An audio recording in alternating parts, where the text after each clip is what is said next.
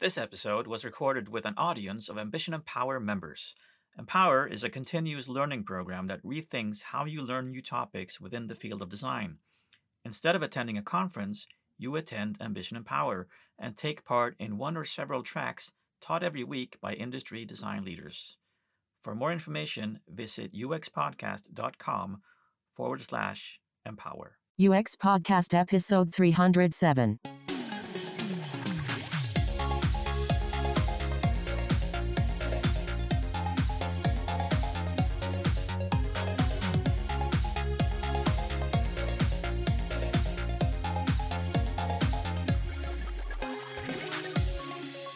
Hello, I'm Per Axbom, And I'm James Royal-Lawson. and this is UX Podcast. We're in Stockholm, Sweden, and you're listening to us all over the world from Spain to Ethiopia.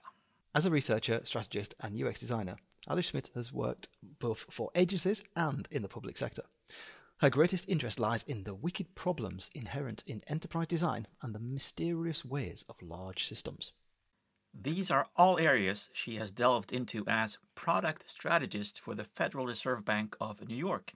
She also has a background as an award winning reporter and producer for NPR and others, covering arts, business, technology, and urban development. When technology moves so fast that regulation can't keep up, people's lives and livelihoods are put in jeopardy. Designers and engineers often react by creating ad hoc policies that might lead to even bigger problems. Alexandra's new book, Deliberate Intervention, aims to show both designers and policymakers how to work together proactively to create tools and rules that truly serve the public interest. And I should say that my views do not represent the views of the Federal Reserve.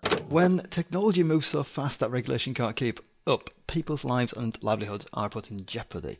Designers and engineers often react by creating ad hoc policies that might lead to even bigger problems.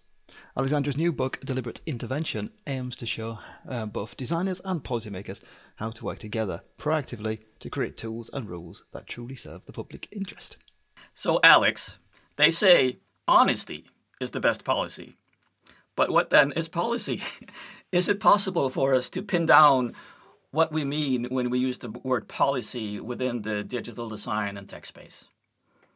Um, well, I think policy in the digital design and tech space and policy in society means similar things. Um, governmental policy, you could say, um, which is simply shaping things to produce a world or a result that you are happy with. That's really all it is. Um, you know, you can break it down further into details, but but that's that's what it comes down to. And in digital policy, that's what they're trying to do, and the same goes for government policy. That's such a great way of not defining it, but really expressing the goal of it. I love that. Thank you. So how how did um, how did your background in well like uh, radio and um, um, you had a really interesting um, um, master's um, uh, degree that you'd done as well with um, what was that there was um, um, phew, I've forgotten the name exactly but you'll know the name better than me Oh yeah, I did a master's in cultural journalism. reporting Yes. and criticism there we go Yes. Yeah, it's been quite a journey um, to get to the point that I'm at right now. But I think that there's a lot. So I, I had this background as a journalist. Um, and I think there's a lot of um, overlaps between journalism and UX. I actually wrote an article about that a little while back. Um, you know, I still interview people a lot, right? You know, I interviewed people as a journalist, I interview people as a UX person. Um, a lot of my work in UX is selling ideas. And that is something that's very similar to what I did as a journalist.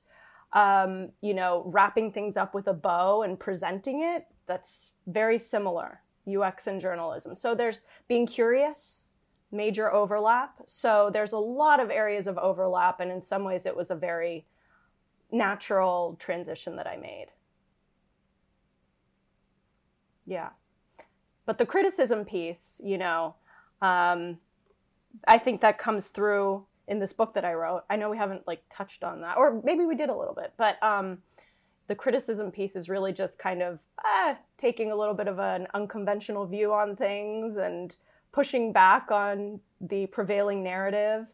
Um, and I think that's kind of what I did in the book a little bit because you you yourself in in the beginning of the book you you out yourself as a ooh um now what's the what's the phrase you use there? It's technophobe like, technophobe? Yeah, um, yeah. which which is nice that you're gonna put that straight out there at the very beginning of the book. Mm-hmm. but is, is that is that I guess that's connected to the, the, the criticism angle that you're talking about. Absolutely absolutely. Um you know I I think that it's great that a lot of people who work in the tech world are sort of cheerleaders and interested and, and excited about it. Um, and I just don't come from that angle, right? I just come from a more doubtful, um, skeptical place, I suppose. And I think we need both. We need all of that. We need, you know, the excited cheerleaders and we need the people who kind of take a step back and they're they're both important points of view. So one narrative that a lot of companies within the tech industry have obviously is that they are going to save the world. And what you start off saying is design can't save the world. You're not saying it won't, you're not even saying it can't save the world. Talk to us a bit about that. Yes, another one of my kind of um, unconventional uh, pushback on the prevailing narrative stances. But, you know, I, I think that that perspective really comes from understanding the points of view of designers, where I think a lot of folks in the design world have a bit of um, a savior complex um, where you know they take a lot of the problems on their shoulders. We take a lot of problems on our shoulders. We're told we are the advocates for the user and we are going to help people and we are going to solve their problems. And we can't do that. And we sh- it shouldn't only be our job. Um, and we actually have systems and institutions in society that it is their job. And so to your point of, you know, companies saying they're going to save the world, well, you know, how does the public sector interact with those um, with those private companies that have, in some cases, laudable goals? Um, but we we all have to to shape shape things together, right? Public sector and private sector, design and policy. That's what the book is about. I'm going to kind of stick up for the um, for, for UX designers for a, for a moment and say I, I can imagine that the, we've got listeners out there that are saying you know but but I, I feel I can make a difference as a you know, as an individual designer. Um, what do you? I mean, is that something you don't want to crush that spirit? I guess. No, not at all. And I actually, in the book, there's an entire chapter on, you know, the book is about how do harms emerge from technologies and then how do we react to, the, to that. Um, and there's an entire chapter of the book on like internal interventions. In other words, what can companies do inside to um, react to harms that emerge from technologies? And then there's another chapter, which is, you know, when policy comes into play, external facing policy. And so, no, absolutely. I think that design has a major role to play, but up to a point you know so I, I don't you can't do everything but there are things you can do there's really important things you can do and i can get into some of those. But yes, not trying to crush anybody's spirit. And I think that, um, you know, also, I think it's empowering, probably, maybe, for design to understand how, you know, it interplays with these wider systems of policy. Um, and that's kind of what I was trying to think about when I wrote the book. Uh, maybe it even gives people new frames for thinking about how they can help and new ideas. Yeah, because it's uh, yeah you you as an individual you are part of that bigger system, and yeah you'll be working. I guess you're working within your organization, which in itself has been it has to follow policy regulations that come from outside the organization. Yes, that's that's true. That's right. And speaking to to what the book covers, I mean harm, because when people are actually intending to do good and save the world and, and, and having all the want want to have all this impact and are being really careful designers and realize in the end that even though they take all this care, harm happens, something goes wrong. Uh, and how how do you even reconcile with that? How do you acknowledge it as a designer and how do you go about addressing it? I think maybe the first thing to realize is that it's quite natural. Um, and you know, I have a whole chapter about technologies throughout history and how harms emerged from them. Um, and you know, every system creates a sort of unintended consequence. That's just the way of the world, and there's no way to reduce all of the um, side effects of what we design and our technologies. And so, understanding that that is something that's going to happen, and then from that frame of reference coming into, well, how can I make it um, as least harmful as possible when those harms start to emerge um, and react to that? Um, that is sort of the question that's at the core of the book. Something that I really love that you talk about is how how pain points and harm are different things. Because sometimes people will say when we talk about ethics well that's my job. I work with pain points. I can do customer journeys. I find the pain points and i resolve them so i eliminate harm. Whereas you really get into how sure pain points can be addressable by design interventions but perhaps harm cannot. Yes. Thank you for saying that maybe better than i did i think you know that was like a very good crystallization of those ideas um, yeah, so as designers, we look, you know, at the detailed journey of a user, try to identify the pain points, the points of friction. Um, but harms aren't usually something that users identify in the course of research. Um, they, for two reasons. One is they accrue to uh, society on a broader level, not necessarily to individuals, and they also become apparent later on in time um, they're not something that a user is going to say, "Hmm, that's harmful to me." Come on, think about it. You know, like uh, my my my example of uh, that I use a couple times in the book. One of them is the YouTube algorithm, right? So, you know, it's feeding me more and more sensational videos, and I like those. I perceive that as exciting and something that literally brings me delight as a user. Um, but again, the harms accrue later on in time and they accrue at a level of broader level of society. So you're not going to identify harms in the course of standard design research. That's just not how our work works.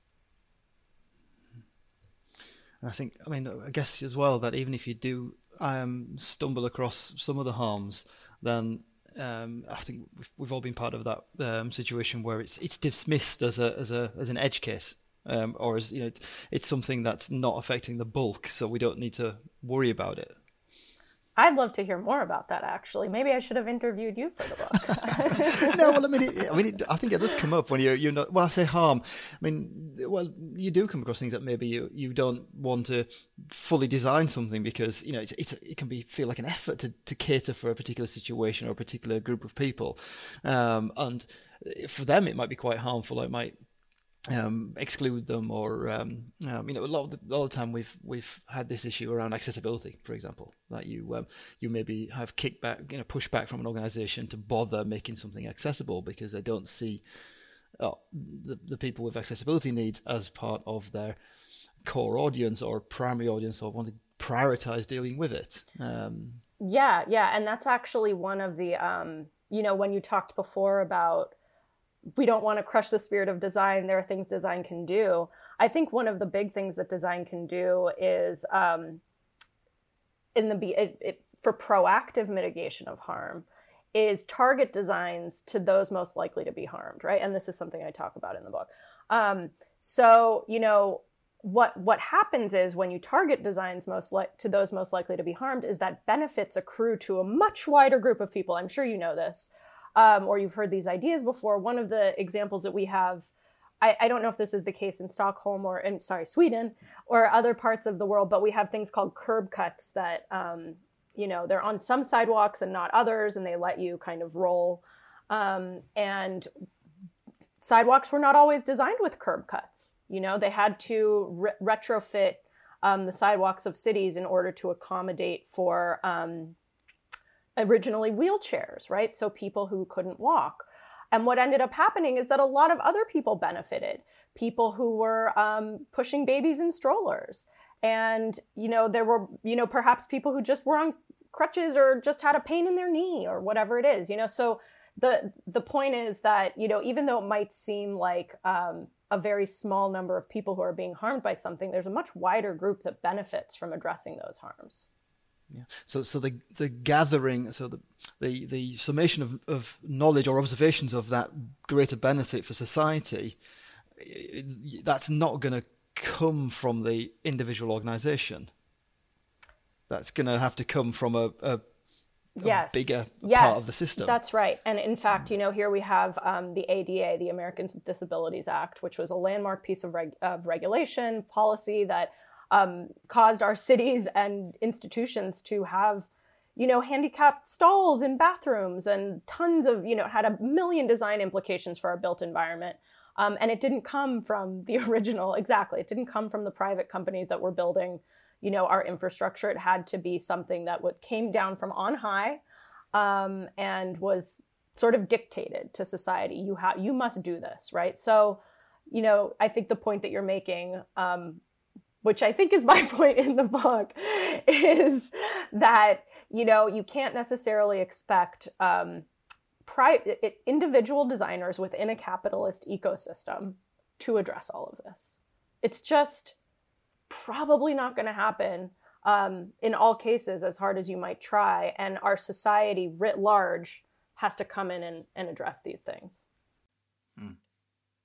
This makes me think about what I've started now calling the dance of policy creation. I don't even think you call it a dance, but when I was reading that chapter, it was more like so it's it's both proactive and reactive. So so something happens, technology is introduced into society, society reacts, and then it reshapes the technology itself, and then the policies have to change. So there's always something going on. So just with the accessibility example, like having a ramp for wheelchairs, yes, I have a ramp for wheelchairs. Okay, so it turns out it's too steep, so people can't actually get up. So we have to change the policy.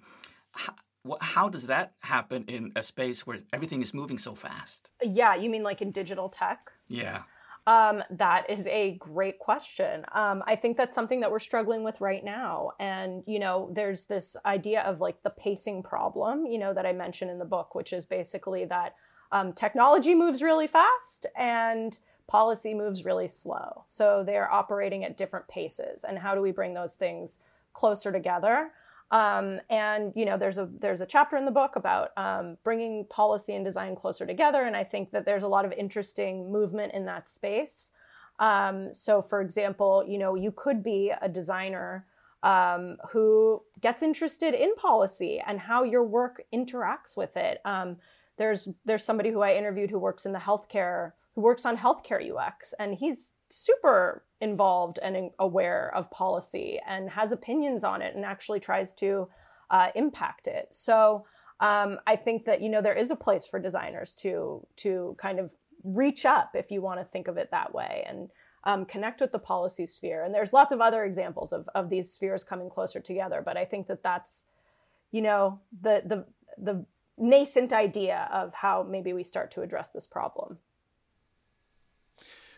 so yeah, so I think in the in the book you um, um, yeah you you you mention like Per's brought up as well the reactive and well policy is reactive um, rather than proactive, and you suggest that we need to be more thoughtful and collaborative.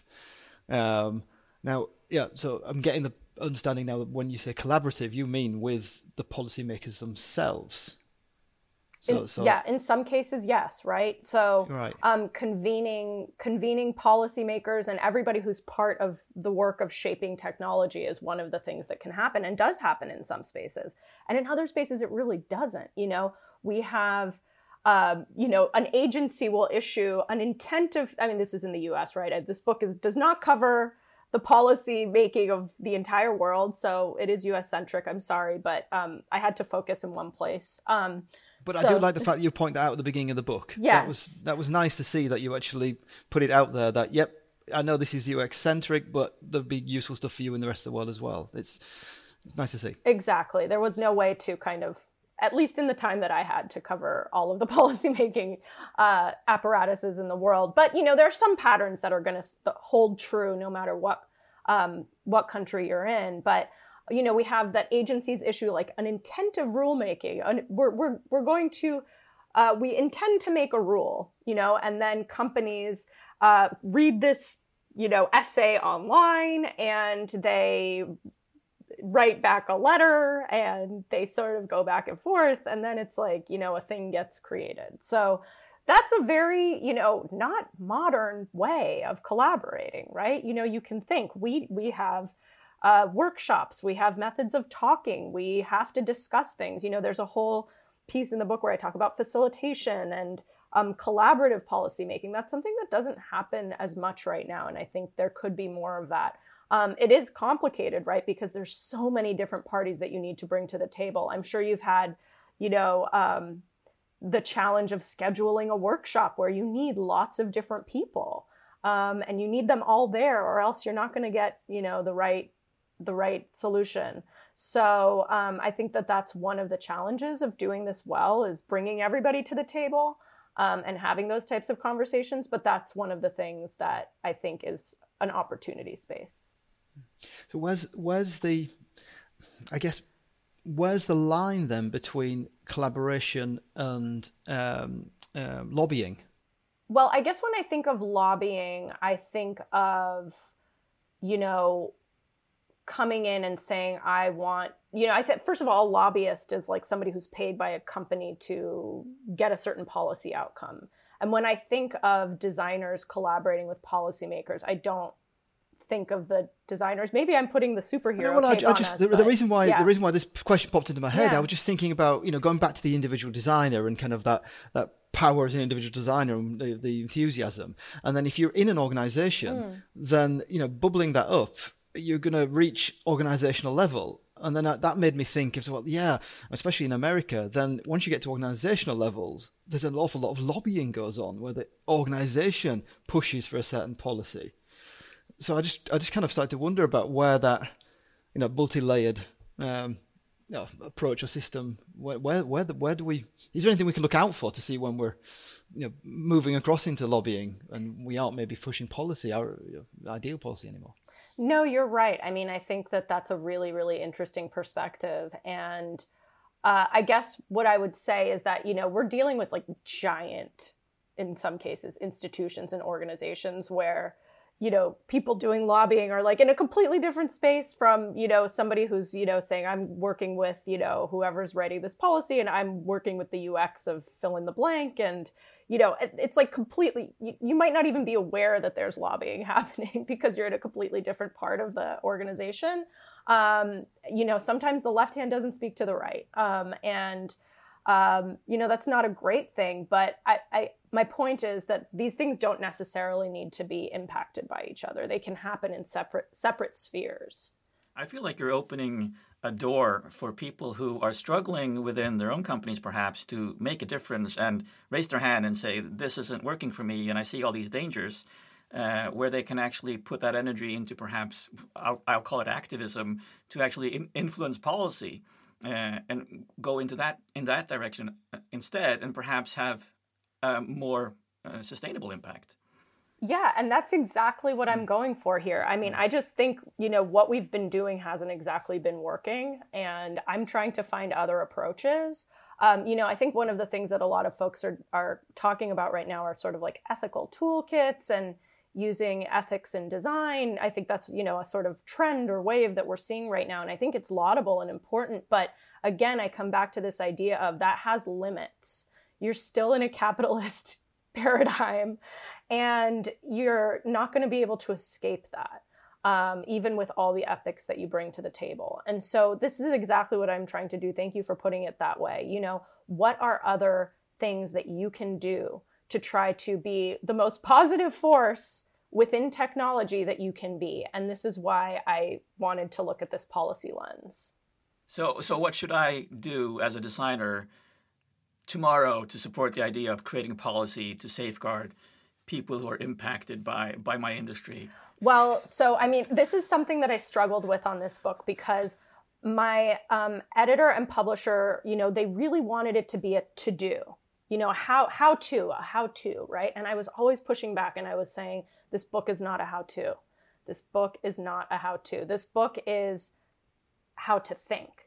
And i always thought that how to think is sort of the first step in this extremely dense space and the how to think is the how to so you know i'm going to push back a little bit on the how how what do i do next question um, i think immersing oneself in these ideas and starting to ponder them more deeply is the first step.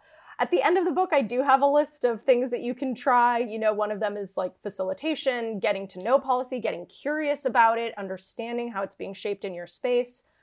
That's an awesome first step. But again, you know, the book is not a how to, it's a how to think. Um, and I'm trying to stay away from too many prescriptive solutions. Changing mindsets rather than providing Yes. the tools toolkit. Yeah. Exactly. I'm not ready to be like, check, you have a checklist now, you're done. You know, that's not what I'm going for here. You are now a certified policymaker. Exactly. Yeah, we're, that's not what this is about. I think that was a perfect note to end on. Thank you. That was really fun. Thank you so much, Alex.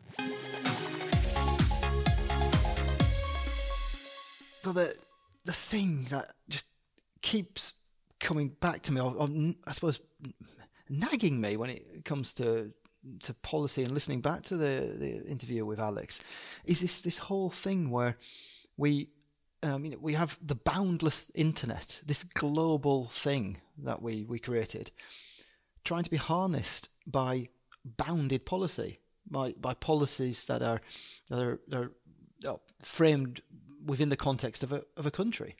Um, Alex herself, we gave a praise. Uh, I gave a praise in the interview about how her book opens up being, by being very forthright and open about the fact that she has limited the scope to the USA in, when it comes to particular policy details, which is excellent that she's she says that up front. But at the same time, it's kind of, I suppose it's it's it, it reveals the whole problematic nature of this area that you have to deal in a legal framework, and that legal framework uh, of policy is within a country or a region in some aspects. If you're looking at the the EU, I guess, or or in America is I guess it's it's it's state level and then federal level, um, but but you've at the end of the day you've got machines that are connected to each other globally. Right. So as a com- uh, as a country, you can regulate within your own borders, but the the corporations and the internet companies they work globally, so they actually have to comply with all the laws of all the countries. ultimately that's what we're talking about when you're if you're offering a global service then yeah you've got to you've got to you have got to apply you know comply to everything um, Right. And so when we hear people say, like the billionaires say that, well, the cost of doing business is being sued and fined for breaking the law, we sort of, that, that feels awful. But at the same time, thinking about how many laws and policies you actually have to know and understand, it's quite hard to comply with them all. it is and i guess the so what you end up with as a as a natural state i guess for for organizations is is a, little bit of one of well fear or ignorance or, or both that you know when you've when you've met with um, a policy sphere and say okay can we uh, comply to this um, policy sphere in another region and uh, you know if the answer is kind of well i don't think so then you're naturally going to close the door to it and in internet terms, that means not making your product or service available in a certain territory. Right. So you essentially need, you put, put up a geographic, geographical Yeah. wall for your service. Yeah, that, that becomes the, the legal requirement effectively if you're not prepared to meet um, policy in the other region. And we've seen this. I mean, since since GDPR came uh, on board here in Europe, that um, I mean, especially medical websites, American medical websites, uh, most of those they um, Healthline is a is a prime example there. When we Google for things, um, and a Healthline result comes up in the search results, you click on it and you're met by a, a cookie banner. that basically asks to give your consent for loads and loads of cookies. Fair enough. That's them trying to comply with various um, oh, policy and law. Um, and if you say no, no, thank you, then you basically get told you're not allowed to view the content. Yeah. And there are some, and there are some sites even where it doesn't even give mm. the choice. You just can't view the content because you're in Europe. Yeah, I'm surprised by the number of news sites actually that have this thing saying that you're you're visiting from the EU, so you're not allowed to view our content. And I'm just presuming this is where policy. that Someone has has, hmm. has uh, explored policy in other regions, and they've gone, the legal team, whatever, gone. Look, you know, we're not meeting. We're not. We're not living up to this. So you need to do something. Hmm. And then someone's gone. Hmm. Whoa, that's really complicated and expensive for us to do, and maybe even clashes completely with our business model. Uh, we'll just shut the door quietly and leave. yeah.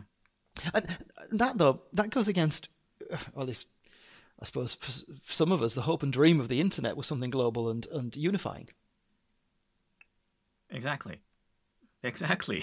That that's sort of the point. And I, I mean that is that's that's why Web three is growing and the, the whole the whole idea of decentralization and there, I mean of course it's it's all in conflict with each other. It's it's in co- conflict with the idea of having localized laws. Really. Yeah, Which, yeah, I mean, of course it is because it's global. Um, and and then so we're back to the whole. I guess one of the main points of the of the of Alex's book and the work that, um, I mean, policy goes slow, and and Yeah. technology goes fast, and and people can get harmed, and um, what can you do to to stop people from getting harmed?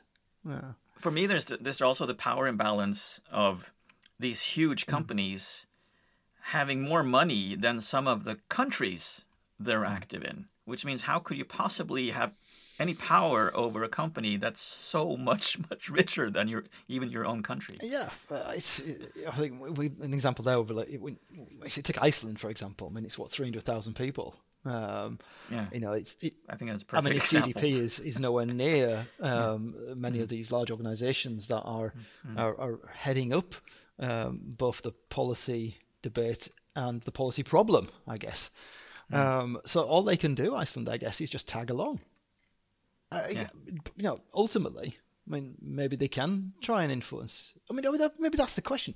You know, how how do you in that kind of situation um, exert an impact and and and try and kind of shape things? Because you are on the back foot as a small as a small nation. Exactly. I mean, it, it, it does come down to activism, really. I mean, that's your, your power to protest, to make people aware. Yeah, I mean we're.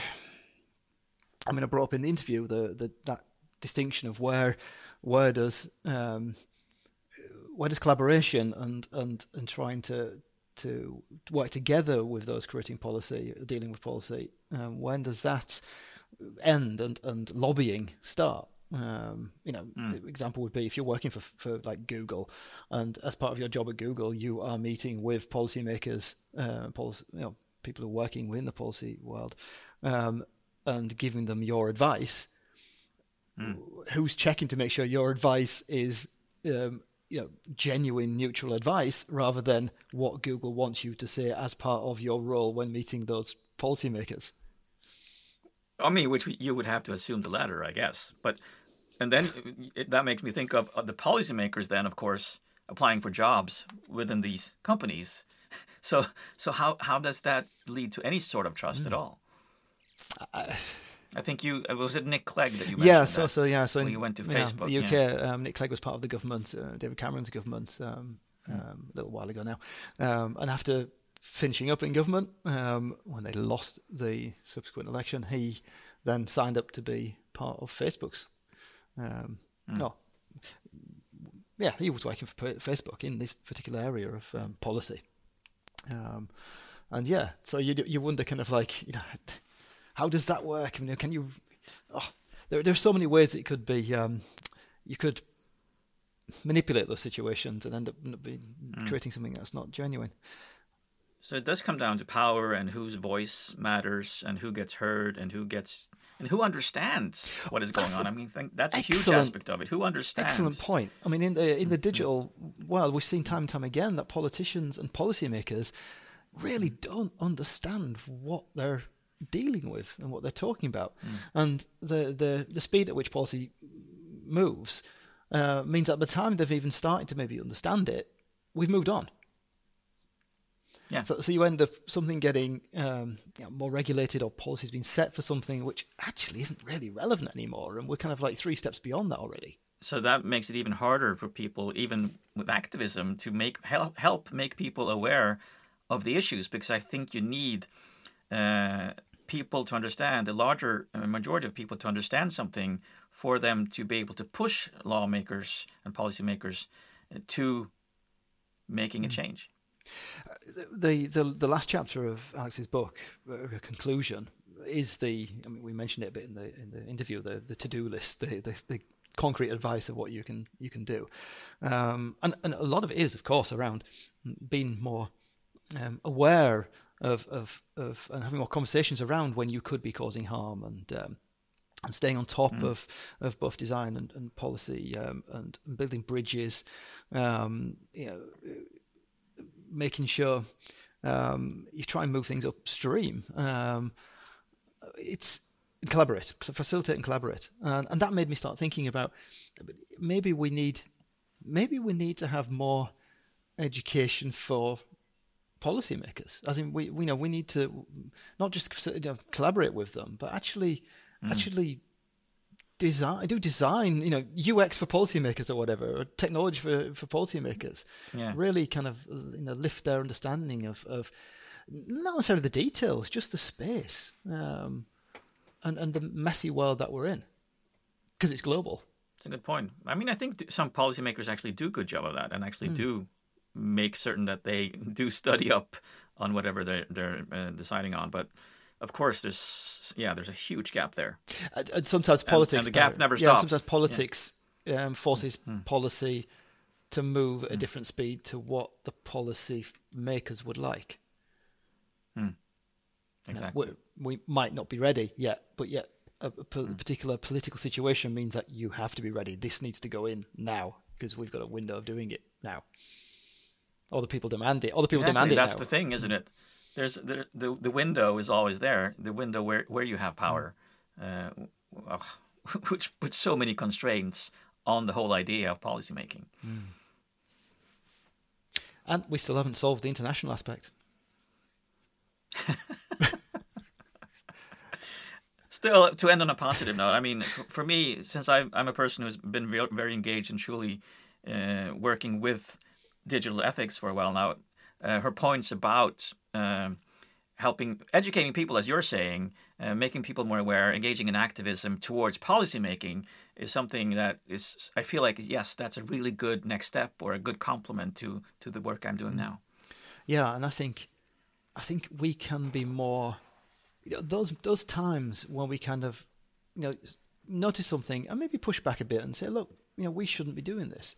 Then I'd like us to be more vocal about those moments we do it. Yes.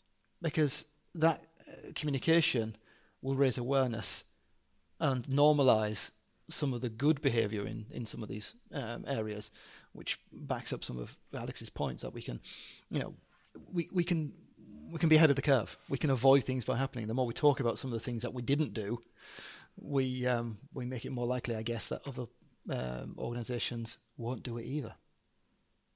Exactly. Good one. I'm now looking at recommend listening. It's always you who puts these together, so I'm I'm always curious myself. So, what has James recommended this time? And, and I'm seeing, uh, is it episode 92? Yeah. Wow, that's a long time ago.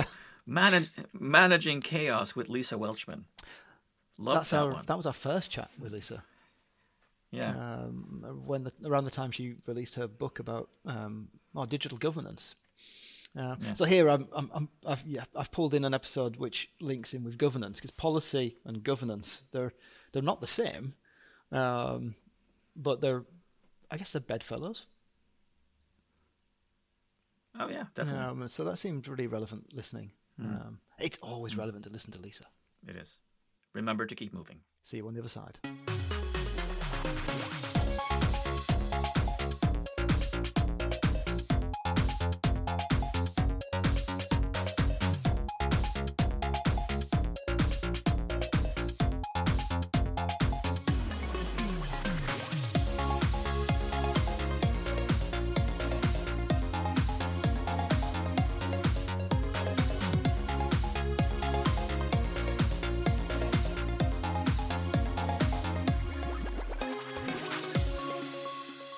Know, James? I'm like the fabric version of King Midas. You're like the fabric version of King Midas. Everything I touch becomes felt. Oh.